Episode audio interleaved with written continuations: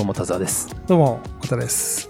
えー今回は以前頭の良さとは何なのかみたいな話を数ヶ月前ぐらいにしましたかねしましたね。その流れにもなるのかないや結構いろんなところで論争が巻き起こってるテーマですけど文系とか理系とか結構対立構造になってる気はしててうんうんうん。で結構その進学の時とかもう文系に行くのがいいのか理系に行くのがいいのかみたいなそういうところでも議論になりがちなうん、話なんで、文系とか理系だとか、そういう話について喋ってみようかなっていう。いいですね。実際結構切り込んでるテーマだと思いますけどね。なかなか語られるがあんまりこう触れてはいけないポイントみたいなね。あーはいはいはい。ありますよね。なんかそうですよね。うん。いやなんか文いやこれ今言っちゃうと文系すげえ下に見られてあそうるかそうそうそうそうそうそうそう。そうなんですよね。で、やっぱり理系ってやっぱり常にね、まあ、うん。まあいろんな理由でこう、コスパの面とかでもいいとされて、進学の時も理系をお勧めするっていう人が多い印象なんで、そうですね。うん。でもここれちょっとでも、文系、理系って、どう、その人が文系、理系って何で分かれてるんですかね？それ出身、あの、出た大学の学部がどっちかによるんですか？まあ、そういうことになると思うんですけど、ただ、うん僕、境界線が僕、大学行ってないんで、わかんないんですよ。その、文系と理系の明確な。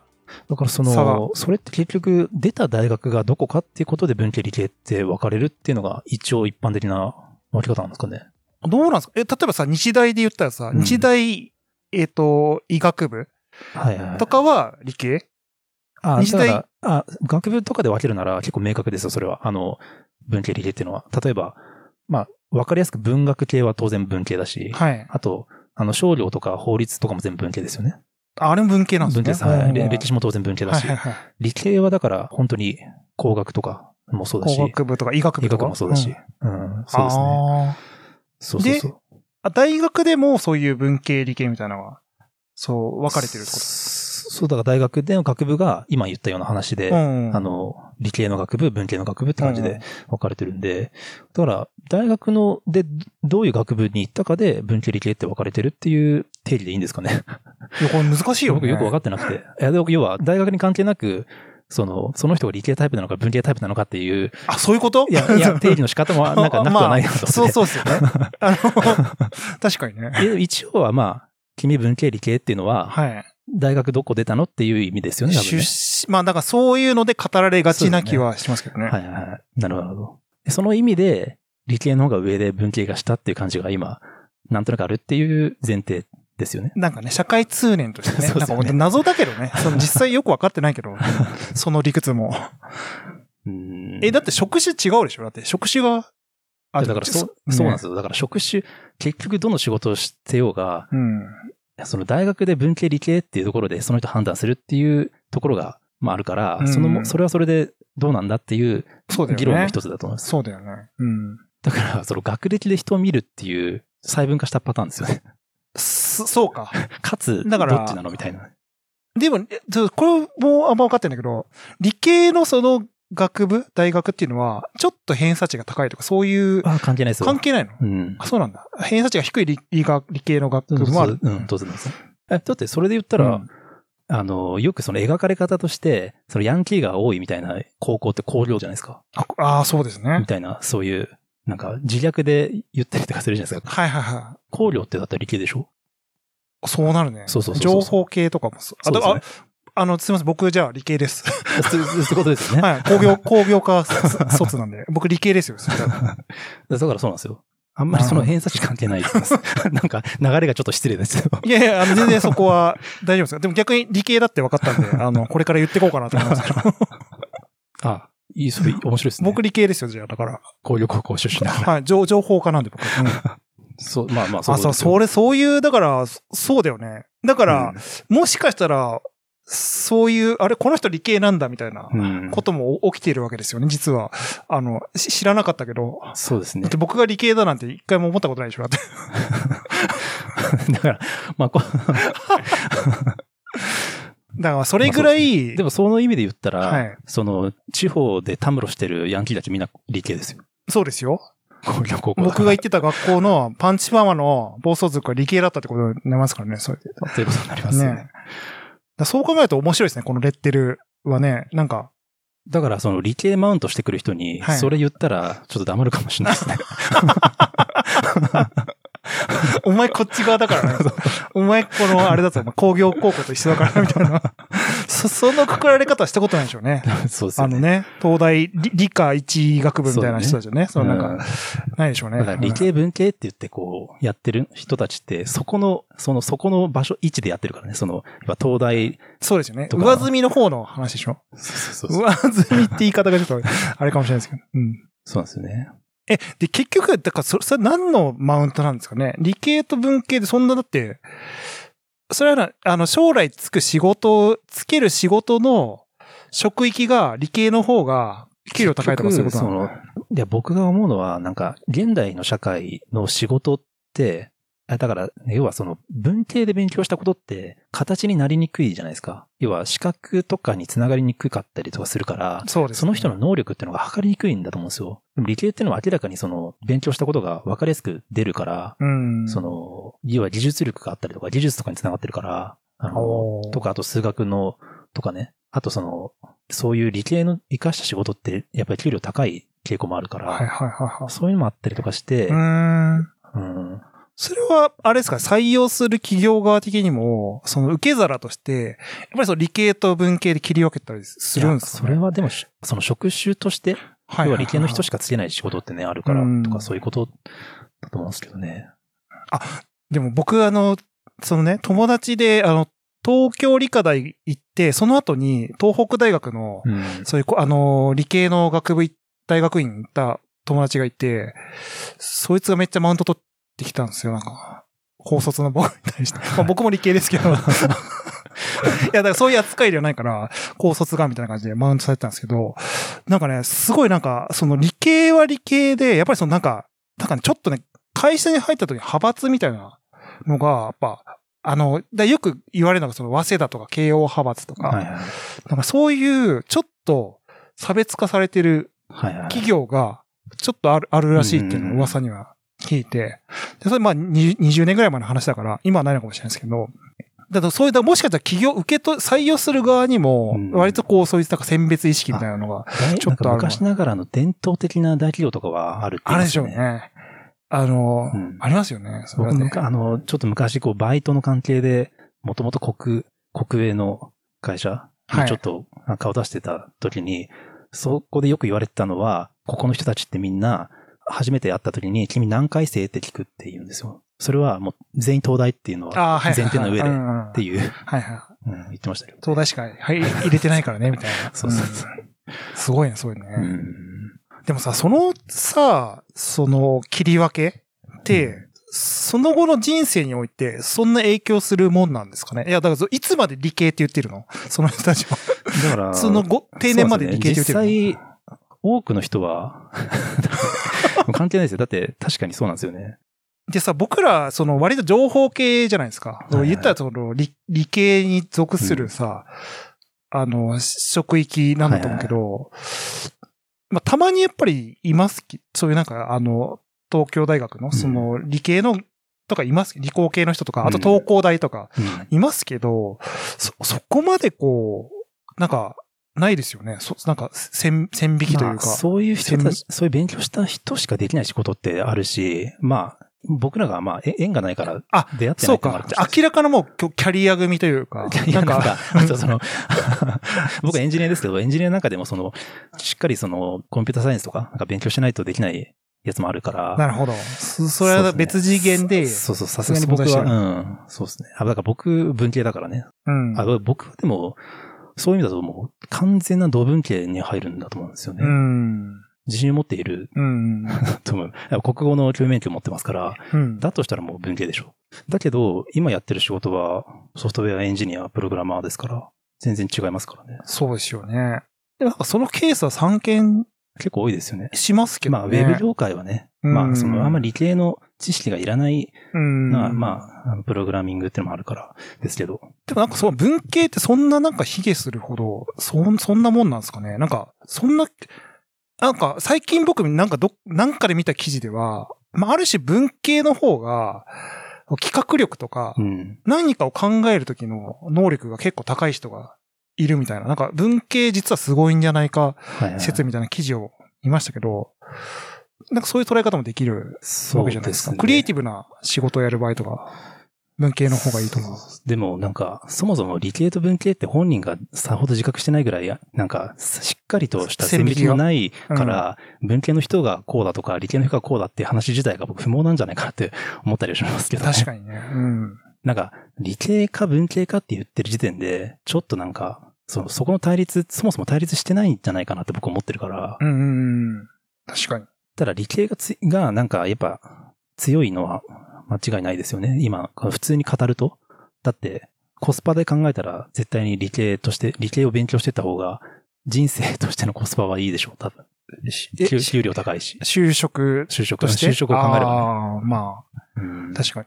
あ、でも確かにそうですよね。あの、なんだっけ、人気企業のランキングとかで、もう大体トップなんちゃらは、もうそそういううん理工系の会社でしたよね、確かね。なんか、まあそうか。うんただでも、うん。僕、よく思うのは、経営者って文系の人多いですよね。大企業の有名な経営者ってね、うんなんか、うんうん。でみんな文系のイメージですようね。ん。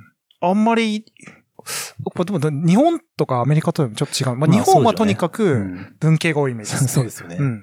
むしろ理系の人知らない、知らないかもしれない。誰がいるのかもわかんない。IT 企業とかで理系の経営者で有名な人って、そう多分その、ポンポンであんま出てこない出てこないですよね。山田慎太郎とかですか？ああ、でも、えそうか。でもあの人も別に。に、あれ、まああの人自身はエンジニアですごいけど、別に理系なの出身とかっていうわけでもないのかなでも理系っぽいですけど、どうなんだろう。あとうんまあ、有名なのは、あの、ドワンゴの川上さんですよ。あ、川上さんはそうですよね。うん確かに。うん。そうそうそうそう。でもぐらいですよ。ミッキーとか、文系な感じが、ちょっと失礼な感じでいやいや。いや文系ですよね。多分文系ですよ。いや、文系です、文系です。だってさ、2000年代の IT のさ、地盤なんてほぼほぼ営業会社だから。そうそうですね。だから、あの、サイバーの藤田さんもいる藤田さん、ねそうそうそう、青山学院ね。うん。あと、まあ、これ意外ですけどね、あの、堀江さん、堀江も文系ですからね。えそうですよ。え、な、何学部なんですか何学部だったかな法学部かなんかいや、法学部じゃなくて、なんか、あの、文系なんあ、ですよ。そっちなんですそうそうそうそう。めちゃめちゃギーク感あるけどね、あの当時の。だから、まあそういう意味だと、だから大学ではそ、そこにいたけど、ね、そうか実際興味があったのは、理系っぽかったりとか、そういう人も多いでしょうしねん。そうそうですよね、うん。いや、そうなんですよね。いや、だから、まあ、まあ、文系理系って言って語るのがナンセンスだっていう僕は前提があるんですけど、その上で、あえて理系文系っていう話を、まあ、してると認識うん。いいただきたいんですけど、うん。書く文章、あの、字、あ、文、字っていうか、その文章を書くときに、なんか、理系の人と文系の人で 違うなっていうのは昔から感じてますね。例えばその会社とかでも、共有するためにドキュメント残したりするじゃないですか。資料とかね。その時に、こう文系の人が書く文章と理系の人が書く文章ってやっぱ違うなと僕思ってて、理系の人が書く文章って、情報をしっかり正確に伝えるための正しい文章だったりやっぱしますよ。うん。文系の人は読ませる文章を書くんですよ。うん。っていうイメージ。うん。わかります。うん。そこにこう文章としての、あの、理路整然とした正しさっていうよりは、勢いでこう読ませる文章っていうのをうん作るのが文系っていうイメージがあります。んうん。だからブログとか読むと、ちょっと。わかるなっていう感じが。あの、プレゼン資料とかもそうだよね。あの、説得させるための文章みたいな。そうそうそうだから文章力があるみたいな。感じになっちゃうんだよね。なんか、うん。エビデンスというよりは。ね、うんそうですよね。まあ、そそういうところはもしかしたらなんか、出身がどっちだったっていうよりは、その人がどっちタイプなのかっていう感じになるかもしれないですね。うんうんうん。なるほどね。すごい、あの、愚かな質問ですけど、文系と理系って二つし、なんかそのくくりは二つしかない、ないんですよね、もう。そうねそれ以外ないんですよね。うん。体育系とかないんですか？体育はど、どっちっていうもものが何ですか？でなんかもあれか。でも、あの、体の話って意味では理系なのかな？あ、そうか。あの、スポーツ医学とかあるもんね。そうそうそうそう。いや、わかんないけど、なんか、難しいね、やっぱね。でもあれですよね。か外国と日本で、まあ、欧米と日本でカテゴライズが違うものはあるって言いますよね。心理学とかは。心理学って日本だと文系なんですけど、え、文系なんですか？あの、欧米は理系なんですよね。その辺がやっぱり心理、人の心理っていうものに対して日本と欧米で向き合い方が違うんでしょうね。へー。あ、心理学って文系なんですね。日本は、とすごいね。言われてます。そうそうそうそう。まあ人の心の話だからっていう、その、あ、まあだから、その、あれか、そそそうですよね。少しちょっとまあ、社会心理、まあ恋愛、恋愛心理学とかってあれ社会心理学ですけど、社会心理学が、あ、なんか、いや、日本、まあ文系っぽいのはわかるんですけど、でも臨床心理とかって、臨床心理はそうですよね。医学っぽい感じしますよね医学だよね。なんか、そうだようね。ん。西洋医学に基づいてそうなそうそうそう感じはしますけどね。だから、その辺が日本は、その、心理のところで、ダメなんだって昔、メンタリスト大悟が言ってた気がします。へー 今はなきね。ガーシーの件でなんか口挟んでたって話を噂あ、そうなんですかもう、あれですね、届かなくなってますね。大悟の声がもう届かない世の中になってますね、もう。確か僕全然、そうですね、見てないな、うんわかんないな。うん。そもそもその理系と文系っていうところは、まあ学校で割り振られるとしたら、その人の性質に帰属しているものでは決してないということですよね。あ、そうそうそう、あの、いや、それが、うんなんか、いや、結局、もしね、入った大学で文系理系って、後々の人生が分かれるんだったら、うん。たまたま選んだ方が、うんそのその人のじ人生を決めてしまうところあるじゃないですか、文系理系って。だよね。で、僕、高校の時に、僕、高校の時がなんか、その、なんか進学クラスのとこにいたから、なんか、その文系に行くのか理系に行くのかって、なんか、き決める会があったんですよ。はい。会じゃないけど、そういう。わかります。うん。その時に、僕は文系選んだってだけだったんですよ。あ、どっちにも行けたが、選択肢とまあ、して。みんなどっちか選ぶだけなんで。で、なんかね、あの、大学受験の時に、よく今も、今言われてんのかな？なんか、理系文系どっちに進むかって判断するときに、判断基準は、一見数学っぽいじゃないですか。数学が得意な人は理系に行くべきみたいな。国語だって言われてて、要は大学受験までの数学って暗記要素が強いんですよ。だから、どんな人でも、そのしっかり勉強したら、大学受験までの、まあ大学受験とか、まあさすがに東大とかそういうのはあれですけど、センター試験とかのね、数学は、勉強したら誰でもできるようになるっていうのが、高校までの数学なんですよ。へーだから、、その、決めるべきは数学じゃなくて、国語ができるかどうか。うんうん国語ってセンスがあるから、勉強めちゃめちゃしてもできなきゃできないから、そうですね。だから国語で決めるべきっていうのがあった気がしたんですよ。で、僕その時国語がちょっと得意だったから、国語を選あの、文系選んだってうんういうんうんことだったんで、もし僕がなんかあの時になんかで、たまたま理系を選んでたら、また違う人生だったのかなって思ったりしますけどね。そうですよね。なんか、もしかしたらね、わかんないですけど、お医者さんになってる。でも、でも可能性結果もあったりですね的に今思うと、僕は結果こうなってた気がするんですよ。なんか、お医者さんを辞めて？俺 そっちに行かないでしょ、多分僕。いや、でもだって道筋として就職先がさ、そのレールになっちゃったらさ、一回行くんじゃない？いや、だとしても、こっちになるんじゃない？やっぱ。要は、その他の道を選んでも僕結果こうなっちゃう気がする。こうなってしまう気がする。最終的にはでしょ？最終的には。一回行くかもしんないけど、そうそうそうそう。だって僕、あの、だから、あの、学校の先生に、みたいな、なろうみたいなことで、当然大学はい。入ろうとして、結果教員免許も取ったけど、仮に一生懸命採用試験とか受けて学校の先生になったとしても、今こうやってポッドキャスト撮撮ってることになるんじゃないかなと思うんですよ。最終的に？最終的に。一回研究所入るんだね。あ、違う、一回ね、あの、国語の教師になるけど最終的にここでポッドキャストポッドキャスト撮ってるる。うん。エンジニアやりながら。そうそうそうそう。って思うんですよね、すごいね。まあでも、それはでも、そ、そ、だから結局はなんか、あの、好きこそもののなんちゃんですけど、自分の思考性によってきますもんね。ねだから、そこは理系文系なんて関係ないもんね。そうそう。だからそういう意味で言うと僕はもう、あの、人間としてどっちのタイプかって言ったら完全に文系だと思うんですよね。田沢さんそんな気がするな。うんうん。だから、その、プログラミングとか好きなのは、その、論理的なものが一応好きだから、あの、その流れでプログラムっていうのはすうん、うん。好きなんですけど、っていうだけですね。さ、プログラミングって言葉じゃん。なんか考えてみると。あ、まあもちろんロジックはあるけど、でもなんか言葉の羅列だからね、もう結構文系とも全然親和性ある。と思ってるんですけどねそうですね。まあ、どう、どうなんですかね。でもやってみると、うん。まあ結構、それは当あ然、のここどうやって実装するんだってなった時に、それは理系的な頭の良さがある人の方が絶対早いのは間違いないと思いますね。そうですね。そうですね。まあ、最初の、なんか、初心者レベルとかだったら全然、なんか、あれですけどね。うん関係ないでしょうけど、ある程度まで行くとね。よくだから、まあ、ぶ文系はマウント取られがちなんで、マスコミとかがね、文系なんですよ、基本的にはね。うん。だから、あの、ストーリーを作るんだって。勝手なね、そうそうそう。あの、事実無根のこと言っちゃったりとかね。うん。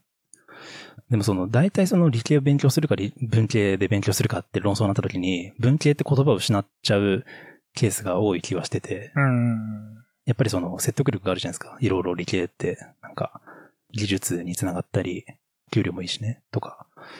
文系って勉強できることって本で勉強できるんですよね。って。あ、誰かがね。言ってましたそうだよね。言言ってました言ってましたうん言ってた。理系はできないの？まあ、実験とかしなきゃいけない。そうですねそうそう。だから意味ないって、うん。っていうことなんですよねうんいや、本で勉強できることを大学で勉強する必要があるのかっていうね。うん。まあ、まあ、ものによっては内容的に、内容によってはそういうこともあるんだと思うんですけど、まあ、その、もっと深い、こう、文系、理系っていう、しっかりとした向き合い方をした場合だと、なんか、文系っていうのは、再現性がないものに向き合っていく学問だっていうから、それは理系の人はできないところではあるってことなんですよね。うんうんうん。理系が勉強してることっていうのは、その技術なり、そういう論理っていうものを、要はどう使うかってところまでは理系で勉強しないんですよね。うん。だけど文系で勉強するってことは、することっていうのは、人間がどうあるべきかとか、どういうふうな未来になっていくためにどういうものが必要なのかとかって、そういうことを、に向き合うのが文系だから、うんうん要は一概にこう、理系か文系かっていうわけではなくて、両方が必要というかね、理系での技術を文系の人が作ったストーリーなりに、で活かしていくみたいな、そういうことが本質なんじゃないかってね。確かに。うん。でそうですよね。うん。だから、まあ、あの、芸術とか、そっちも、まあ、文系なんだと思うんですけど、そうだね。確かに理屈だけではできないことも多い。ほとんどそれ理屈だけではできない。そうそうまあ、理論とか、あの、メソッドはあるけど、そうだよね。そのう、ん全然そこは確かに、クリエイティブな領域に入った途端に、そこのさ、その、あの、0から1をなんか作るとかさ、まあ、あとはその発想の転換いや、そのロ、ロジックで言うとこうだけど、その逆、なんか逆張りじゃないけどさ、うんまた違う手法を使うとかは、まあ、なんか文文系的な、そうですね。なんか情緒表現がね、できるっていうのは。だからまず、どっちもなきゃいけないっていうのは、だから例えばその原子爆弾とかを作れるのは理系ですけど、それを人間がどう使うべきかっていうふうに考えるのは文系的な考え方ですよね。ああ、そうか。うん。なるほど。だそういう、だからど、どういう、その、まあ、なんていうの、ポリシーとか、うん。あとは、まあ戦略とか、そうそうそうそう。確かに。だから、その理系だけが必要なんだっていうんだってあれば、ノイマン一人がいればよかったわけですよ。だけど、ね、まあ話しましたよね。うんそうそう。だけど、彼一人に任せたら大変ですよね、多分ね。あ、日本はなかった 京都に行ったことがある、その将軍がいて、そこを攻撃しないでっていう理由だけで、あの、京都を撃たなかったわけですからね。まあだから、そそういう、だから情緒的な、まあそのそうそうそうそう判断とか、芸術性の判そうそうそう断みたいうんな、とか、まあそうか、だから倫、だからまあ倫理規範とかは割とそういう文系に紐つ、まあもちろん理系にも倫理はあるだろうけど。そうだからまあ、それを向き合って研究するのが文系ですよね、うん要は。なるほど。うん。だから、文系理系っていう争いやめてっていうことじゃないですか。手を取り合って。どっちもなきゃ。ダメだよっていうね。まあ、それではま、まあ、間違いないと思うし、なんか別にその当人たちはそこまで、うんそのハレーションってコンフリクトは持ってないわけでしょ？その理系の人が文系死ねや、みたいな、なんかそないわけじゃん。なんかその、いや、だから、それは結構ある人が多いから。あるの？あるあるある。そ本当にやんの？その、ありますよ。また文系出たよ、みたいな。そういう、こあ、うまた、あ文系、また文系。文系、これだから文系は、みたいなこと？そうそうそうあ、そう、本当あるんだね。そういうそれ良くないね。だから、あの、政治信条で言えば左の方に文系が多いんですよ、ね。多そうですよね。いや、確かに。逆にどっちもっていうのはないんですかね。ど、もうね、ハイブリッドはない、ないもんなんですかこう、きっぱり分けなきゃいけない。で実際はでも、いや、だけど、実際はそうだよね実際は今、お多くいるんだと思うんですけど、ねでも、どっちかに分けたいんじゃないですか、人間としては。まあそうだよねその方が楽しいんでしょう、多分。誰が？いや、だから、人間というものはラ ラベルつけた方が。まあそうだね。うん右左ね。いいやまあそうだよね。そういうことすることによって選別できたわけじゃないですか。要は仕分けでき、うんだからそうすると、こいつはこれ向きだから、こうしようとか、方針が作れるわけだもんね。うんその、選ぶ人が。うん。でもなんか、その、せ世界に誇れる天才って、なんかどっちも持ってる人なんじゃないかなって、僕結構、例えばアインシュタインとか、どっちも持ってる気がするんですよ。なんか、うんどっちの才能も、なんか、そうそうそう。あるというかあだから、実際どっちも持ってたりするけど、結果的に出た大学で理系文系ってレッテル貼って、まあの、社会が分けてるっていう。とこが、うん。どうなのかなっていうそうだよとこなんで。ね。うん。社会のその仕組みとして、そこがもううんナンセンスなので。でも、アインシュタインのこと文系って言う人はいなそうですよね。だうんいないでしょうね。からそういう意味で言うと、やっぱり理系が上位互換な感じがしちゃいますね。そう考えるとね。うん、まあ確かに。だから例えばだ、あのー、えダヴィンチとかさ、うんもう完全なハイブリッドですけど。でも目立つのは、あ、でもどうなんだダヴィンチの場合芸術も評価されてるから難しいよね。難しいですね。ねダヴィンチね。ダヴィンチって相当難しい存確か在だよね。に確かに。どっちかというと芸術の方が評価されるよね。そうですね医学とかすげえのに。そうですよね。うんでも芸術で入るけど、その後は、もう理系っぽい面しか見えてこなくなるぐらいすごいですよね、もはやね。まあそうだね。ダヴィンチってね。うん。ダヴィンチぐらい、ダヴィンチは確かに、どっちも持っていながら、文系的なうん。イメージが持たれてるタイプですよね。まあ、明確なね、アウトプットが作品としてあるから、うんそっちでこう拾われやすいっていうのはあるのかもしれないけど、ねでも、本人に聞いてみたいけどね、ど、どっち寄りでそうですよ。何を考えてたんですか？みたいな。でも、結局、大学で、大学行かずに、すごい結果残してる人も多いわけで、そう考えると文系理系って何って話ですよね。そういや、そうですよ。だからまあでも判断したいってことなんだろうね。その、本当だから、こういあと、あと、まあ、日本で生きていく上では、大学入るときに理理系選ぶか文系選ぶかで、明確なその、コスパが出ちゃうからじゃないですか。うん。あ、そうか。まあ、理系、理系落ちの文系みたいな。だから、やっぱ常にその、構造としては、上位互換として、うん理系が見られてそうですよね。いるという。そのとこで考えると、そうだよね。その仕組みがある以上はう、んそうってことだよね。でも今自分がもし大学に入るっていうと、受験勉強してるってなった時に、どっちを目指そうかって思ったら、どうなんだろうなって思うんですよね。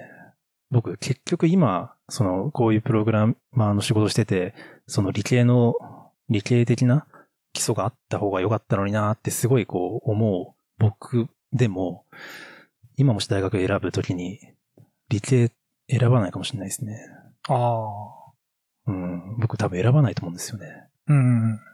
だって、このポッドキャストの番組で、理系を行くような人が話さないでしょっていうテーマですよ。今までのテーマって。だからこういうものが好きなんだろうなと思うんですよね。こういうテーマで喋るのが。うんうんうん。そうですようね。ん。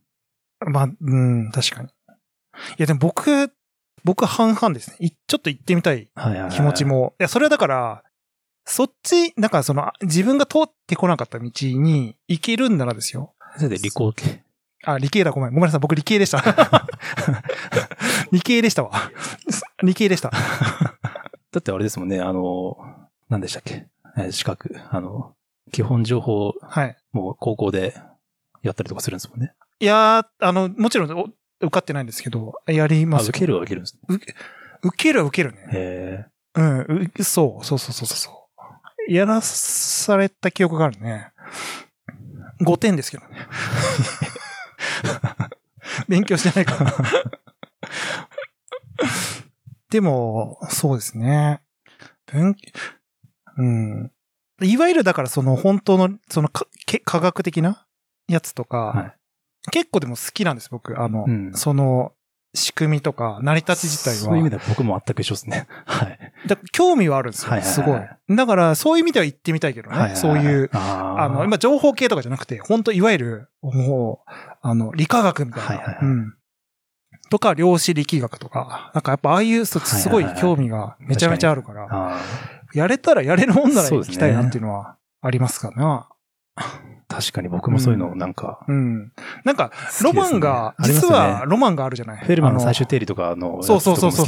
そ う。そうそうそうだから、んあの、なんか、その、文系は文系でもちろん情緒あるんだけど、理系のその、なんていうの？あの、いわゆるこう、物理学とか、そっちの、もう、わけわかんないロマン。うん。うん。その人間の人知を超えたようなロマンがあるのは好きですよね。うん宇宙科学とか。確かにね。うん。まあでも確かにな、理理系はそういう道筋もあるからすごいよね。だって、そうですね。さあ、宇宙の研究とかできる可能性があるわけじゃん。文系ではこれ無理でしょ？だって多分、飛ぶんですけど。ねそうなんですよね。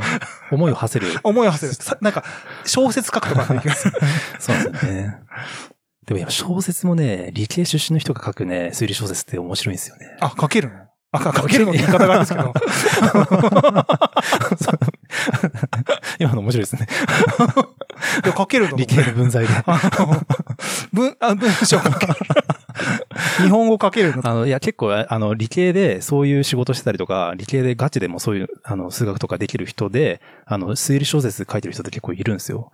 で、結構僕、推理小説好きだから、そういう人のやつ見てると、やっぱり、あの、それを専門的に分かるからこそ書けるトリックとか、ああ、まあ、あの、あるから、よね。そうなんですよ。確かに。その化学反応を知らないとね、そうそう描けない描写があるからね。確かあの、東野敬吾はい。理系じゃなかったかな。そうなんですか。うんええ名前文系ですけどね、めっちゃ。東野敬吾みたいな。めちゃめちゃ文系っぽい名前じゃない？ですか。ちょっとめちゃめちゃ小説家っぽい名前じゃない？そうですか。それ、東そういう、また、そういうところの綿さんの感性いいですね。偏見ですけども。うん あそうなんですよ。大阪府立大工学部ですね。そうなんですよ。で、最初そういう仕事してたんじゃなかったかな、確か。それで、その仕事しながら小説書いてたんですよ。あ、ほら、最初、伝送に技術者として入入社したんですよ。あはいはいはその傍ら書いてたっていう。うそうそうそうそう。すごいですね。まあだから多分、あの、ガリレオとか、そういうシリーズ書いてたりとか。あ、そうか、ガリレオ書いてるんですね。そうそうそうそう。うんなるほど。そうなんですよね。ちょっとすみません。ちょっと理系のちょっとあれですね。そうですね。ちょっと今寄ってきちゃいました。なんか、やっぱ理系すげえな。文も書けるな。だってさこ、こういう化学変化が起きるわけだもんね。なんか文系の人ってさ、やっぱ、いや、じゃあこれちょっと偏見かもしれないんであれですけど、じゃあそこまでこう、あの、サイエンスフィクションは書けるかもしれないけど、そうですね。確かに。こういう緻密なそういう技術的な表現はできないだろうからね、やっぱね。ですよね。うん。まあ、あとテクノロジーがないと表現できないアートとかマジであるからね。うん本当その技術領域マジでちゃんとやってないとできない表現って本当に芸術の世界でもあるんで、そこそ一概にだから理工系の人が芸術できないっていうのは、ちょっと安直かもしれないよね。なんかね、結構いるもんね理工系のそう。ですよね。うん。だから理系の人が文系の大学院とか行っちゃうパターンもあるじゃん。多分なんかわかんないけど、もうやっぱさっきのハイブリッドじゃないですけど、うん最強でしょうね。なんかその、確かにね。確かにね。ドワゴンの川上さんなんてね、あの、まさにどっちも勉強してますよね。ジブリに入ってそっちを勉強したりとかああ、そうか。してるし、あの人だからコンテンツ系とか強い強いじゃないですか。コンテンツ強いですよね。あと、あの人、数学の家庭教師つけて数学も今勉強したりとかするらしくて。うーん。なるほどね。あとあの、経済学とかも本質的には理系じゃないとできないって言いますよね。できなさそうですよね。高橋洋一さんなんかはね、うんあの人、文系ちょっとバカにしすぎるとこあるから、あれですけど。あの、要は数式だから、数式が読み解けないと、うん。本質的にはやっぱり経済学ってできないって言いますよね。そうっすよね。うん。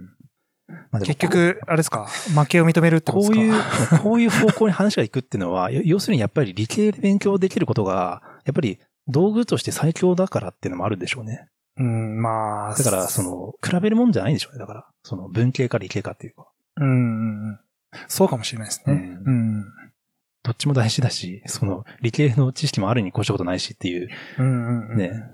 まあ、ただまあ、でも自分がやるとしたらですけど、でもやっぱ結局行き着くのは、その多田さんの話で、自分こっち、最終的に選ぶな、みたいな。うんまあ、やつでもいいわけですよね。別になんか、あの、それは、その、まあ、理系の人がやることは、理系の人がやればいいわけで、文系の人がやったことは、やる、文系の人がやるべきことは、そっちをめ目指したい人がうん。やるでもやっぱ全然、だそういう、なんか多分人間的にあるんでしょ？そういうなんか、そもそも、住み分けとして分けられてるとこはあって、うん。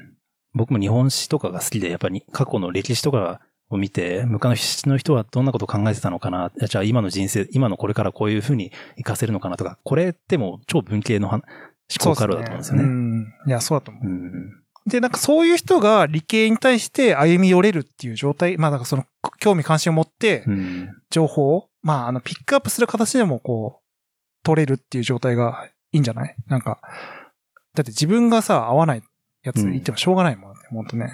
そうそうそうそうそう。まあ文系理系に関わらず論理的なものっていうのは変わらないと思うんだよね。その、別に。そうですよね。うん。いわゆるロジカルイコール理系みたいな、ある気もするけど、それって文系理系あんま関係なくて、うん。ロジカルな考え方ができなければ文章も、あの、下手だしだろうし。確かに。うんうんうん。政治家は文系が多いんですね、やっぱね。あそうです、そうです、そうです。ね。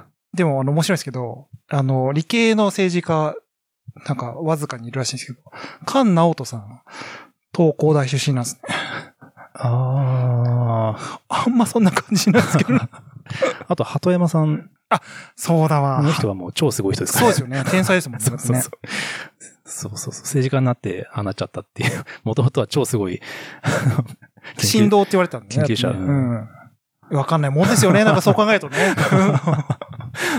あの、その二人を見ちゃうとわかんないもんですね、ほんとね。確かにね。だから国を動かしてるのは結局文系の人だったりするわけだから、ねなんかわかんないもんだよね、なんかね。ううんん。まあ、それがなんか、適性があるからそうなってるというのか、もともとそういうただのキャリアの道筋がずっと伝統的にあるだけっていう。ああ、まあそれはあるでしょうまあ、ね。そうなんだと思うん先天的なのはあるよそうそうね。うんまあ、東大法学部だから財務省に入るみたいな、はいそういう流れってあるらしいんで。まあ、そうだよね。うんもう道筋としてそういうレールが引かれてるとかね。そうそうそうそううん。そうか。まあ、そうですね。ちょうどあれですね。お互い、理系と文系で分かれてて。いや、まさか、その扱いで僕参戦すると思ってなかったんで、この、この話題に。いや、気づけてよかったですよ。自分が理系だったっていうことでね。うん。何学科とかあるんですか？高校の時は。情報電子学科ですね。すごいでしょょちゃんとやってそうでしょ でもちゃんとやってましたよ。あの C、C とか、はいはいはい C 言語とか。もしかしたら僕大学行ってたらそっちの道もあったってことですね。その、そうですね。ね、理系の大学に。そうですね。でも、大学受験とかは一応したんですよね。青山大学英米文学科です。あ、文系なんですね。いや、なんかサザン、サザンに憧れ、なんかその、はいはいはい。ね、あの、青学といえばサザンですから、だから言ってたんですよ。え、さ、え、桑田さんとかは。そうですよねそあ、確かに憧れのミュージシャンがどこ行ってたかで大学選ぶって全然ありましたう。ね。いや、ありますよ全然ありますよ。うんたありましたね。うん。いや、なんかそういうなんか、ちょっと浮ついたシティボーイみたいな、なんかそういう イメージに憧れてたかあらなんか、ね。確かに。だから大学受験するときって有名人がどこの大学行ってたかとかっていや、めちゃめちちゃ調べますよ。そうですよね。だから日大なんてでも宝庫じゃないですか。それで言うともう。でも、ほぼ日芸ですけどね。うん。僕の学部の先輩に郷ひろみがいるんで。いや、いますよ。あと、あの、えっ、と、真田ひ世良田ひろみ。ひろゆきまあねそうですね。うん 当時の僕はどうどうそこどうでもどうでもいいんだけど。本当ですよね。そうそう。そんな高校生嫌でしょ。郷ひろみに憧れてね、その、学部に入ってくるんで。僕だからちょうどあの、僕が入った瞬間に4年生で坂本ちゃんがいましたからね。あれ、同じだったそうそうそう。坂本ちゃんが入ったところって僕が 行ったところなんですよ。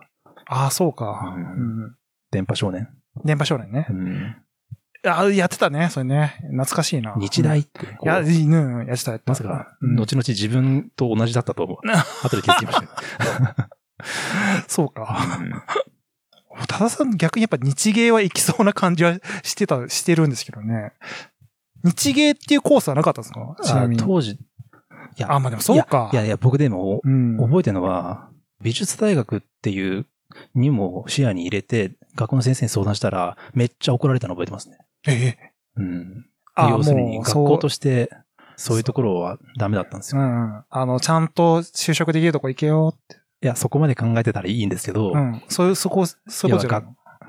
学校と、要は進学クラスとして、ああ、もう、あの、それなりの学校行けよってこと？そうそうもう、なんか名前に箔がある。うんいや、すごいね。日芸行ってたら結果、ポッドキャストやってそうですよね。日芸のコースは。